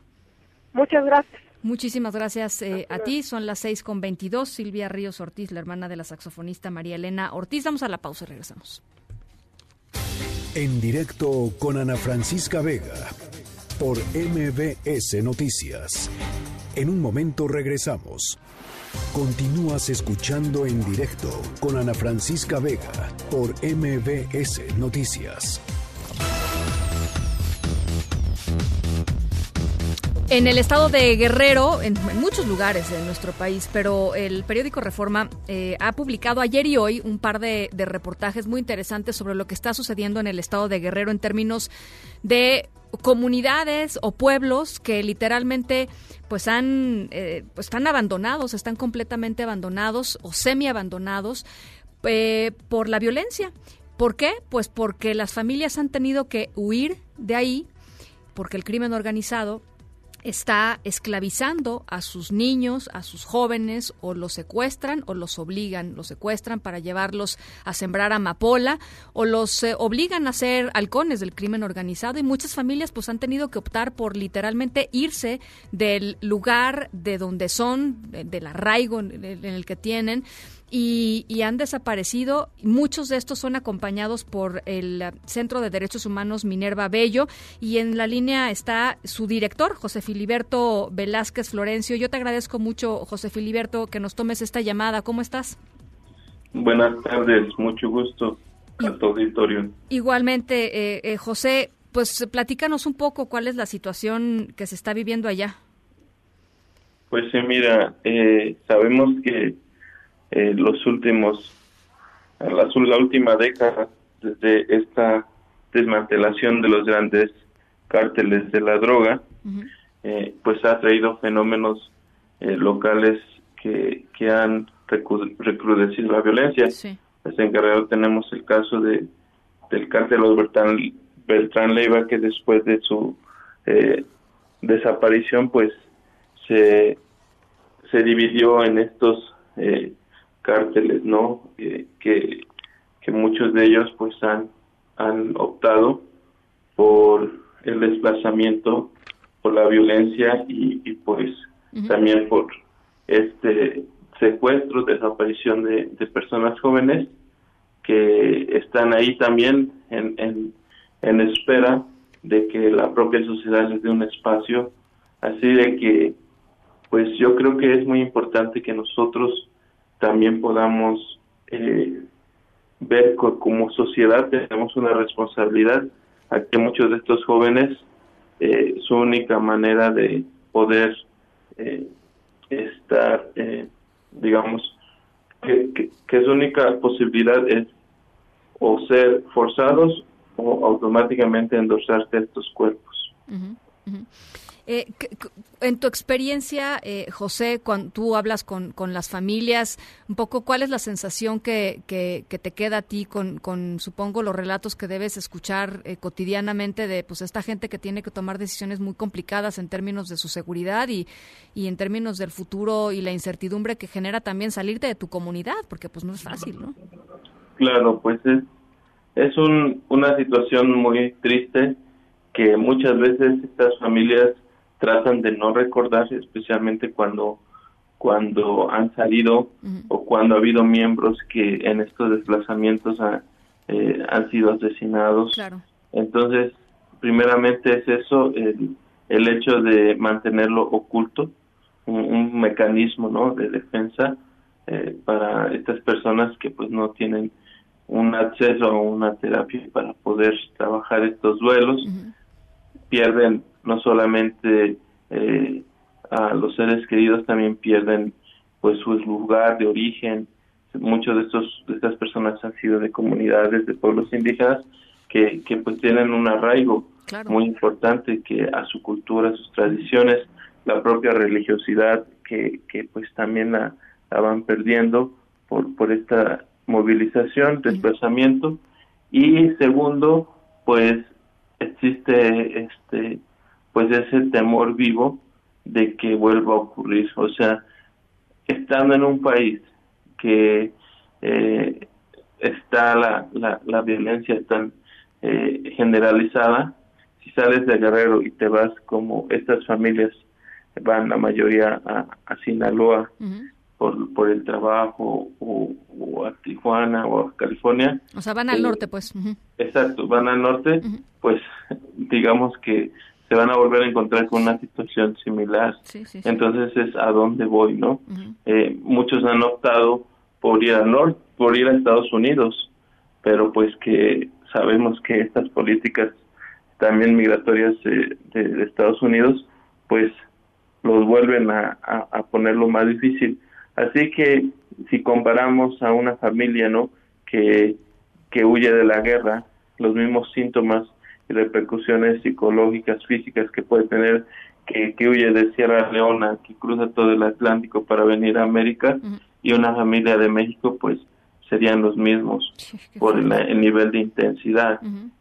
Yo un caso que sacó reforma que habló sobre el, el un joven que, que, que se encontró eh, su papá con nosotros llegó porque desapareció en en mayo dejó de tener contacto con él era un joven de la UAGRO eh, estudiante que en Iguala eh, fue levantado y apareció en agosto en la Sierra de Guerrero, pues en un estado de inanición, este, sin memoria, y fue recuperando y estos recuerdos, pues que él relata, pues son de, tortura, ¿no? Entonces, como son obligados a trabajar en el procesamiento, este, son, son, son trabajados al cultivo, y lo que él decía, él tuvo suerte porque eh, pudieron haberlo elegido para portar un arma y, y, ser reclutado como sicario. Este, este es el, um, uno de los testimonios de, pues de uno de los jóvenes que son secuestrados por el por grupos de, crimen organizado y, y, como cuando cuando decimos que están en condiciones de esclavitud pues no estamos exagerando no este este joven del que hablas Filiberto eh, bajó 20 kilos en unos en unos meses nada más no está bien reconocible exacto, era irreconocible. y, y lo que a mí más, bueno, lo que me, me, este, me sorprendió mucho fue la actitud de su papá, porque esta investigación eh, de desaparición se asentó en la Fiscalía General de la República. Entonces, cuando tuvimos conocimiento, pues al Ministerio Público encargado del caso se avisó, eh, vinieron a hacer las diligencias aquí a Chilpancingo, pero el papá nunca llegó. Después entendimos que era tanto el temor del papá a que su hijo volviera a desaparecer que no quería moverse de donde estaban y no quería dejarlo solo. Después ya regresó, este, eh, ya se ha tenido contacto con la fiscalía. Eh, estamos todavía esperando el proceso de que la CEA eh, haga su trabajo. Ha sido para nosotros muy lento ese, ese proceso, como muchas víctimas la ayuda que se le ha dado a, a esta familia pues ha sido desde nuestras posibilidades, capacidades, que son muy pocas, y, y, seguimos en espera que, que ya la SEA pueda eh, retomar integralmente este caso que, sí, que, que no se sabe cómo cómo se va a hacer si ya no es un desaparecido. Van a, van a participar ustedes en, en, la en la marcha, ¿no? De, de, Javier Sicilia y, Adrián Levarón, de, de los Levarón. ¿Están ustedes pensando eh, que algunas familias pudieran, este, pues, literalmente eh, acompañar esta este esfuerzo de víctimas? Sí, sí, vamos a tener presencia eh, y sobre todo eso para solidarizarnos con miles de víctimas. O sea, sabemos que eh, eh, son figuras muy mediáticas, Javier Sicilia, la familia Levarón, pero sabemos que hay miles de víctimas que no tienen esa cobertura mediática, son historias anónimas y, hay que acuerparlas para que su voz eh, este sobresalga y, y, se deje de tener una perspectiva de que esto es un, un circo un circo mediático que lamentablemente pues lo ha declarado el presidente. Bueno, pues ahí está José Filiberto Velázquez Florencio, director del Centro de Derechos Humanos Minerva Bello allá en Guerrero. Te agradezco mucho, eh, José, estos minutos y seguimos en comunicación, si te parece. Claro, hasta luego. Un abrazo. Eh, las seis con treinta y tres, vamos a la pausa. Ya está por aquí Ricardo Zamora, que nos promete que vamos a dormir bien. Este, bueno, no sé, no lo sé. Eso dice. Pausa y regresamos. En directo con Ana Francisca Vega por MBS Noticias. En un momento regresamos. Continúas escuchando en directo con Ana Francisca Vega por MBS Noticias.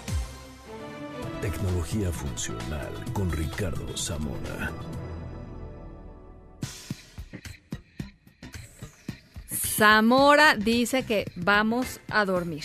Ojalá. Este ojalá estén más motivados para dormir después de escuchar esta intervención. Mira, es, muy interesante. Yo me he clavado como mucho en, esta cuestión del sueño y, hay varios puntos interesantes, pero voy a empezar con algo que le pueda interesar a todo el mundo y no clavarme con algunas personas que digan, yo duermo cinco horas al día, no puedo dormir más, deja de darme lata. Pero imagínate, hay una app que se llama Sleep Cycle y ellos realizan conforme a la base de datos de usuarios que tienen, de esta aplicación, cuya intención es que duerma alguien mejor, sacan semana a semana eh, un listado de los países que tienen peor calidad de sueño, eh, los que se acuestan temprano, los que se acuestan más tarde. y, te lo juro que tú que estás del lado de las noticias vas incluso a ver más cosas que las que aparentemente yo podría ver. Pero, por ejemplo, países con peor calidad de sueño, Japón. ¿En serio? Irán en segundo lugar, quién sabe por pues qué, ¿no? situación terrible. Corea. Son los, son los tres países con peor calidad de sueño, con mejor calidad de sueño, y ahorita vamos a platicar cómo, si el sueño tiene calidad o no. Los Países Bajos, después Finlandia y después Bélgica, o sea que México no pinta, pero ni siquiera en el continente. No, no. Eh, ni por mucho. Los que más temprano se acuestan, la gente del sur de África, los guatemaltecos, curiosamente. Son tempraneros, son tempraneros. pero tempraneros es relativo que se duerman a las, en promedio a las 11 de la noche con un minuto. ¿Cómo? Pues eso es tarde, ¿no? Costa Rica, 11 con 17 de la noche, ¿no? Los que se acuestan tarde, tarde, Arabia Saudita, Corea, Irán también, a la una de la mañana con, eh, no, bueno, cinco minutos. a la una de la mañana yo ya, pasé mi segunda fase REN, o sea, ya. Los madrugadores, Guatemala, sur de África, Colombia, los que se despiertan tarde, Bielorrusia, Grecia, Turquía, los que roncan más. este está interesante. México no pinta, bendito. España, Grecia e Italia. Y los que roncan menos en Irán, Puerto Rico y el Líbano. Interesantes datos. Y lo que ocurre es que, evidentemente, nosotros estamos educados con que si te brincas una comida no hay bronca, o si comes tarde tampoco. Pero con el sueño somos socialmente mucho más eh, liberales, ¿no? Nadie se preocupa por dormir las 8 horas con 15 minutos que en promedio cualquier ser humano debería de dormir porque es es el promedio de nuestra especie. Los diferentes... Eh, eh, Edades y cosas así, ¿no? Los niños tienen que dormir 12 horas o 11 pues horas. Pues mira, te diría que este es un promedio, sí, evidentemente la edad eh, hace que, este, que estas 8 horas con 15 minutos cambien, pero en promedio es lo que dura nuestro ciclo de sueño. El ciclo de sueño no es algo que si duermo 4 aquí y 2 acá y 1 acá, este, este ciclo, cuando nos vamos a dormir, ocurren diferentes eh, procesos que tienen una secuencia. Claro, Entonces, si nosotros interrumpimos, por ejemplo, mencionabas el sueño este REM o de movimiento rápido de ojos, que es cuando soñamos. ¿Cuántas veces nos vamos a dormir y despiertas y dices, no soñé con nada, o sea, nada más parece que parpadee. Y es porque estamos interrumpiendo ese proceso. Es una, es una deuda que tenemos, y vamos a hablar de los las dos terceras partes de los adultos en países desarrollados no duermen las ocho horas recomendadas. O sea, todos estamos endeudados hasta decir basta, ¿no? Hay que pensar, por ejemplo, qué puede ocurrir si uno duerme mal. Se afecta el sistema inmunológico inmediatamente, se multiplica por dos el riesgo de sufrir cáncer, es un factor en el desarrollo de Alzheimer, dormir mal, dormir mal aunque sea de manera moderada, unos minutitos en la semana, una hora, altera inmediatamente los niveles de azúcar en la sangre, podrían hasta clasificarte como prediabético y me puedo seguir con una larga bueno, lista Bueno, y el humor, ¿no? Estás de malas. Estás de malas, estás irritable, estás de malas. Entonces lo que ocurre es que no hemos concebido que no hay nada mejor para nuestro cuerpo que dormir nuestras ocho horas. Sé que la mayoría de las personas me van a decir, olvídate Ricardo, eso no va a suceder. Ahora, esta app de la que platicaba, lo interesante es que apuesta a que te despierte cuando estás en tu ciclo de sueño ligero.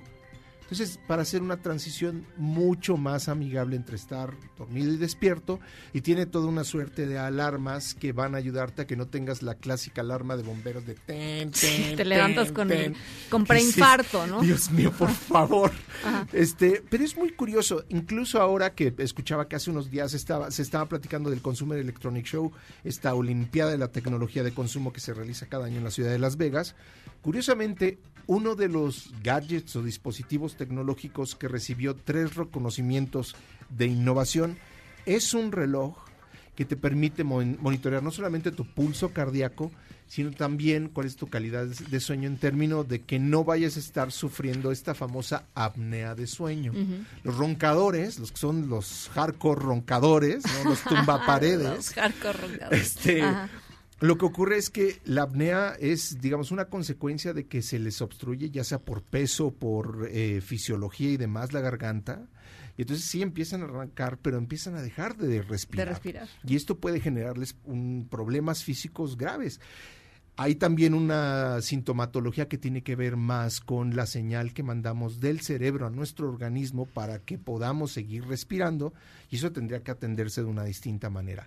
Pero son estos relojes los que se van a lanzar en este año que incluyen esa posibilidad de detectar si, nosotros estamos sufriendo apnea de sueño y pues para atenderte no exacto pues por lo menos para pues, tratar de, tener una justificación para llegar con el doctor y decirle doctor duermo medio intranquilo y creo que es esto ayúdeme por favor entonces el sueño viene a ser algo de lo que más vamos a escuchar en la tecnología en los próximos días. Las recomendaciones para que ustedes que tienen ahora ya un poquito de, de miedo de qué es lo que ocurre durante la noche Échenle un ojo a esta aplicación, tiene un periodo de gratuidad. ¿Cómo se llama? Se llama Sleep Cycle o ciclo de sueño. También viene con instrucciones en español, no solo en inglés, para cualquier persona que tenga esa inquietud. No, nada más el, el nombre es en inglés. Sleep Cycle disponible en ambas plataformas. Oye, y pero tú tienes, yo me acuerdo que ya habíamos platicado en alguna ocasión sobre en alguno de los espacios en donde, en donde, exacto, en donde eh, se, forma esta bonita comunicación. Fractal lunes. No, este, a ver, eh, y, y hay como que ha evolucionado mucho la tecnología, ¿no? Yo me acuerdo que empezamos platicando, por ejemplo, de cosas que ponías abajo de la almohada y que yo te decía, híjole, yo no sé si podría dormir con algo abajo de la almohada. Y mucho es la inquietud que tenemos con respecto a las radiaciones que salen del teléfono, principalmente. Esta app ya considera esto y puedes ponerlo en modo avión y sigue funcionando. Es decir, sí se ha avanzado en esa conversación, pero también los investigadores han conocido más del sueño. Por ejemplo, dos ejemplos rarísimos que a mí me llaman mucho la atención. Los mamíferos acuáticos. ¿Cómo le hacen para dormir? Es decir, ¿duermen con los dos hemisferios como los seres humanos? No, resulta que con el fin de que continúen el aleteo y no se vayan al fondo y se, mueran, Bueno, además tienes que estar medio al pendiente porque digo, así como que el mar no es un lugar muy seguro para andar este aleteando dormida Dormido a, a mitad del mar, ¿no? Hay muchos depredadores, entonces utilizan un hemisferio primero y después otro hemisferio en el ciclo de sueño. Los pájaros hacen algo muy similar, pero ellos pueden combinar si es un, eh, un hemisferio, otro o los dos. Y lo que hacen es que cuando se cuelgan en un cable de luz, que hay varios, sí, sí. los que están en los extremos para evitar, para estar echando un ojo de que no se los vayan a echar, no eh, duermen con un lado del hemisferio, no con los dos. Ah, y los que están en medio, esos sí utilizan sus dos. ¿Y se van rotando o qué? Porque y se van rolando, van girando de lado conforme van llegando a la mitad de su ciclo de sueño. es una fenomenología muy interesante, la del ser humano no deja de ser muy interesante, no por tanto hay eh, una tradición de analizar los sueños o analizar qué es lo que ocurre con las personas que son sonámbulos, los que padecen de, de no poder dormir en la noche.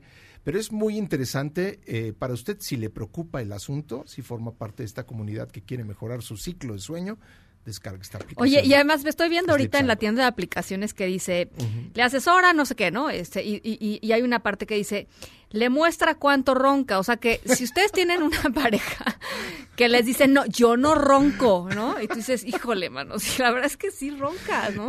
Pero no te quieren hacer caso, también pueden bajar la aplicación e inmediatamente hay evidencia pura y dura de que efectivamente la persona que está durmiendo a su lado este es es o no, este, roncador o roncadora. No lo vean como traición, pero también pueden utilizar la cámara de video para juntar suficientes pruebas para demostrar que su pareja sí ronca. ¿No? Exacto. Está bien, pero además que se lo baje él o ella, porque este, entonces así no va a haber este, acusaciones de chanchullo ni nada, ¿no? O sea, cada quien... y, y, de hecho, esta aplicación funciona si usted este, duerme solo o duerme con su pareja o duerme con su perro, también por detectores de movimiento puede ayudarle a determinar qué es lo que está ocurriendo con su sueño y no el de la pareja. Está buenísimo. Gracias, Está Interesante. Muchas gracias. Lo voy a bajar, lo voy a bajar. Sí, sí gracias. Cuéntame cómo te va con Yo no ronco.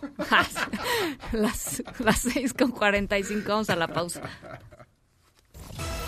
En un momento continuamos en directo con Ana Francisca Vega.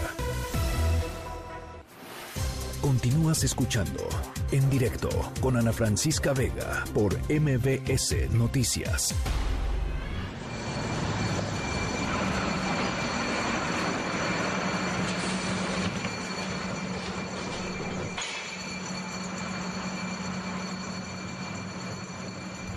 Basura. Estamos hablando de basura. Esa es nuestra historia sonora de hoy, que por cierto, Pedro Alejandro nos escribió y nos dice que le gusta mucho el programa, que nos escucha desde Playa del Carmen, pero que odia las historias sonoras.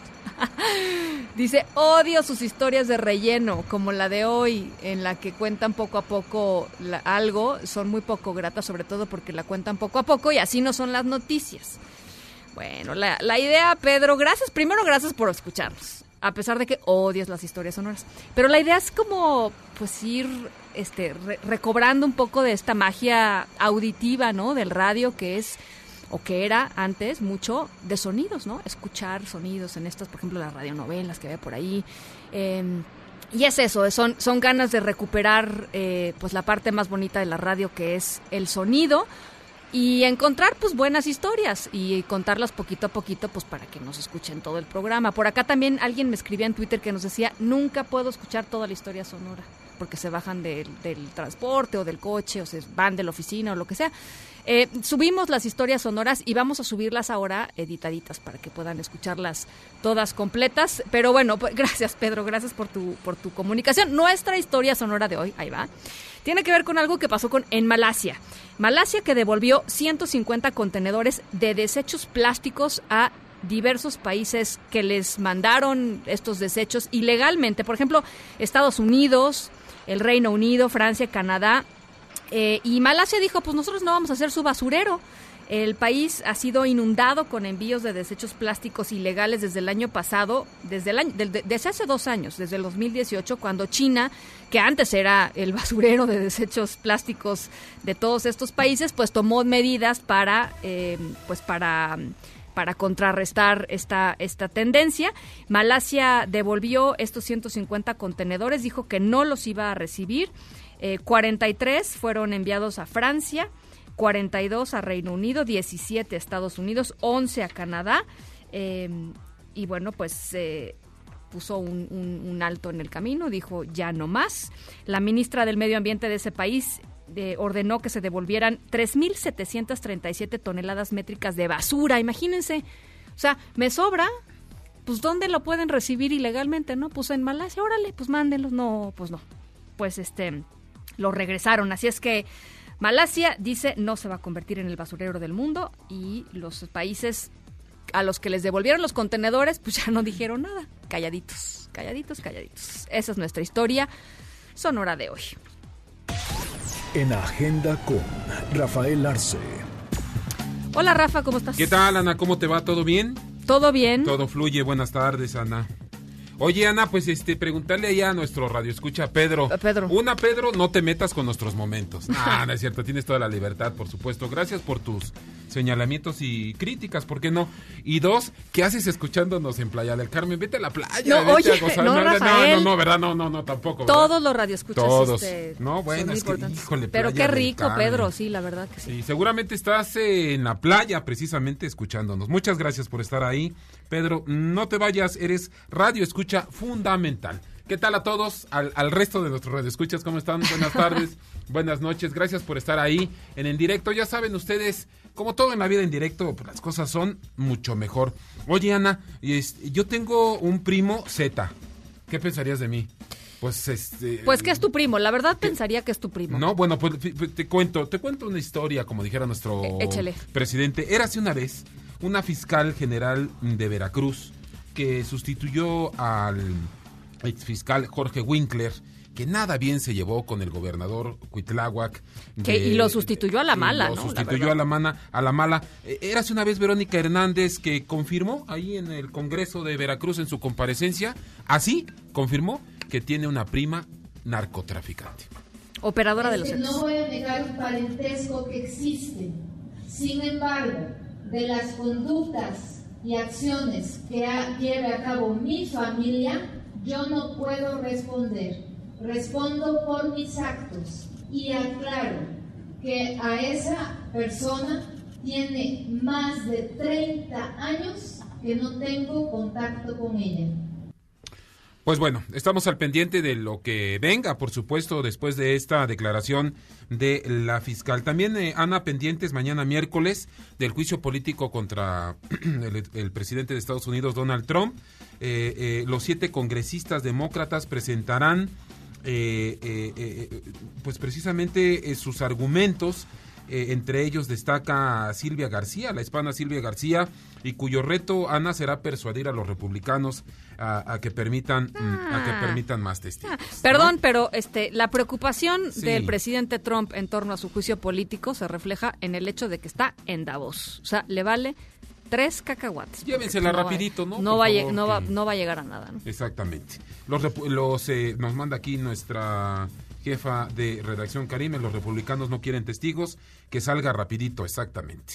Muchas gracias, Karime. Oye, Ana, también estamos al pendiente mañana, a ver si no se vuelven a caldear los ánimos en el Congreso de la Unión. Informe de Rosario Piedra Ibarra la presidenta de la Comisión Nacional de Derechos Humanos. Es, sí, su, es su primer informe. Ella entró a mediados de, de noviembre en relevo mm, de Luis Raúl González Pérez, Ana, en la Comisión Nacional de Derechos Humanos. Y bueno, eh, sí, mañana rendirá su primer informe ante el Pleno de la Comisión Permanente del Congreso. Te cuento un poco cómo, cómo va a estar ahí el... esperemos que no sea un teatro, un show, sino una comparecencia, ¿no? Será a las 11, ella hablará por 30 minutos, luego las fracciones parlamentarias eh, fijarán su posición. Y para terminar de nuevo eh, Rosario eh, Piedra tomará la palabra. Y ya para concluir la presidenta de la mesa directiva Laura Rojas. Por supuesto también Ana estamos al pendiente de la situación de los migrantes luego de que hoy pues trataran de incrustarnos así en la cara aún no pasó nada ayer con los migrantes absolutamente nada todo en calma las fotos y los testimonios dicen, dicen otra cosa. Los papás de niños con cáncer, Ana, es un asunto que no termina, es un asunto que está ahí pendiente y es un asunto que así, casi diario suena ahí en la puerta de Palacio Nacional.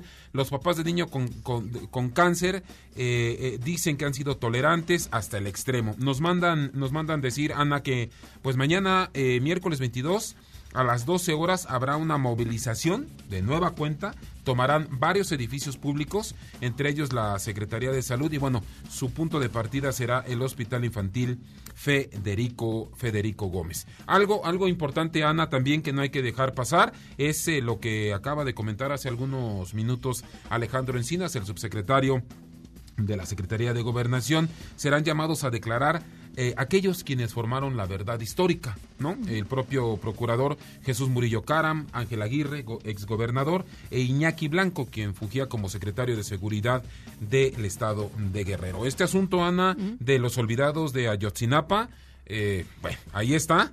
Y eh, por supuesto estamos al pendiente de esto y de muchas cosas más. Muchísimas gracias, Rafa. No, a ti no. Linda tarde, las seis con cincuenta y seis. Nos vamos a nombre de todos los que hacen posible este espacio. Gracias por acompañarnos. Yo soy Ana Francisca Vega y se quedan como siempre con Gaby Vargas y después ya saben, charros contra gangsters. Pasen buena noche y nos escuchamos mañana. MBS Radio presentó en directo, en directo con Ana Francisca Vega por MBS Noticias. Este podcast lo escuchas en exclusiva por Himalaya. Si aún no lo haces, descarga la app para que no te pierdas ningún capítulo. Himalaya.com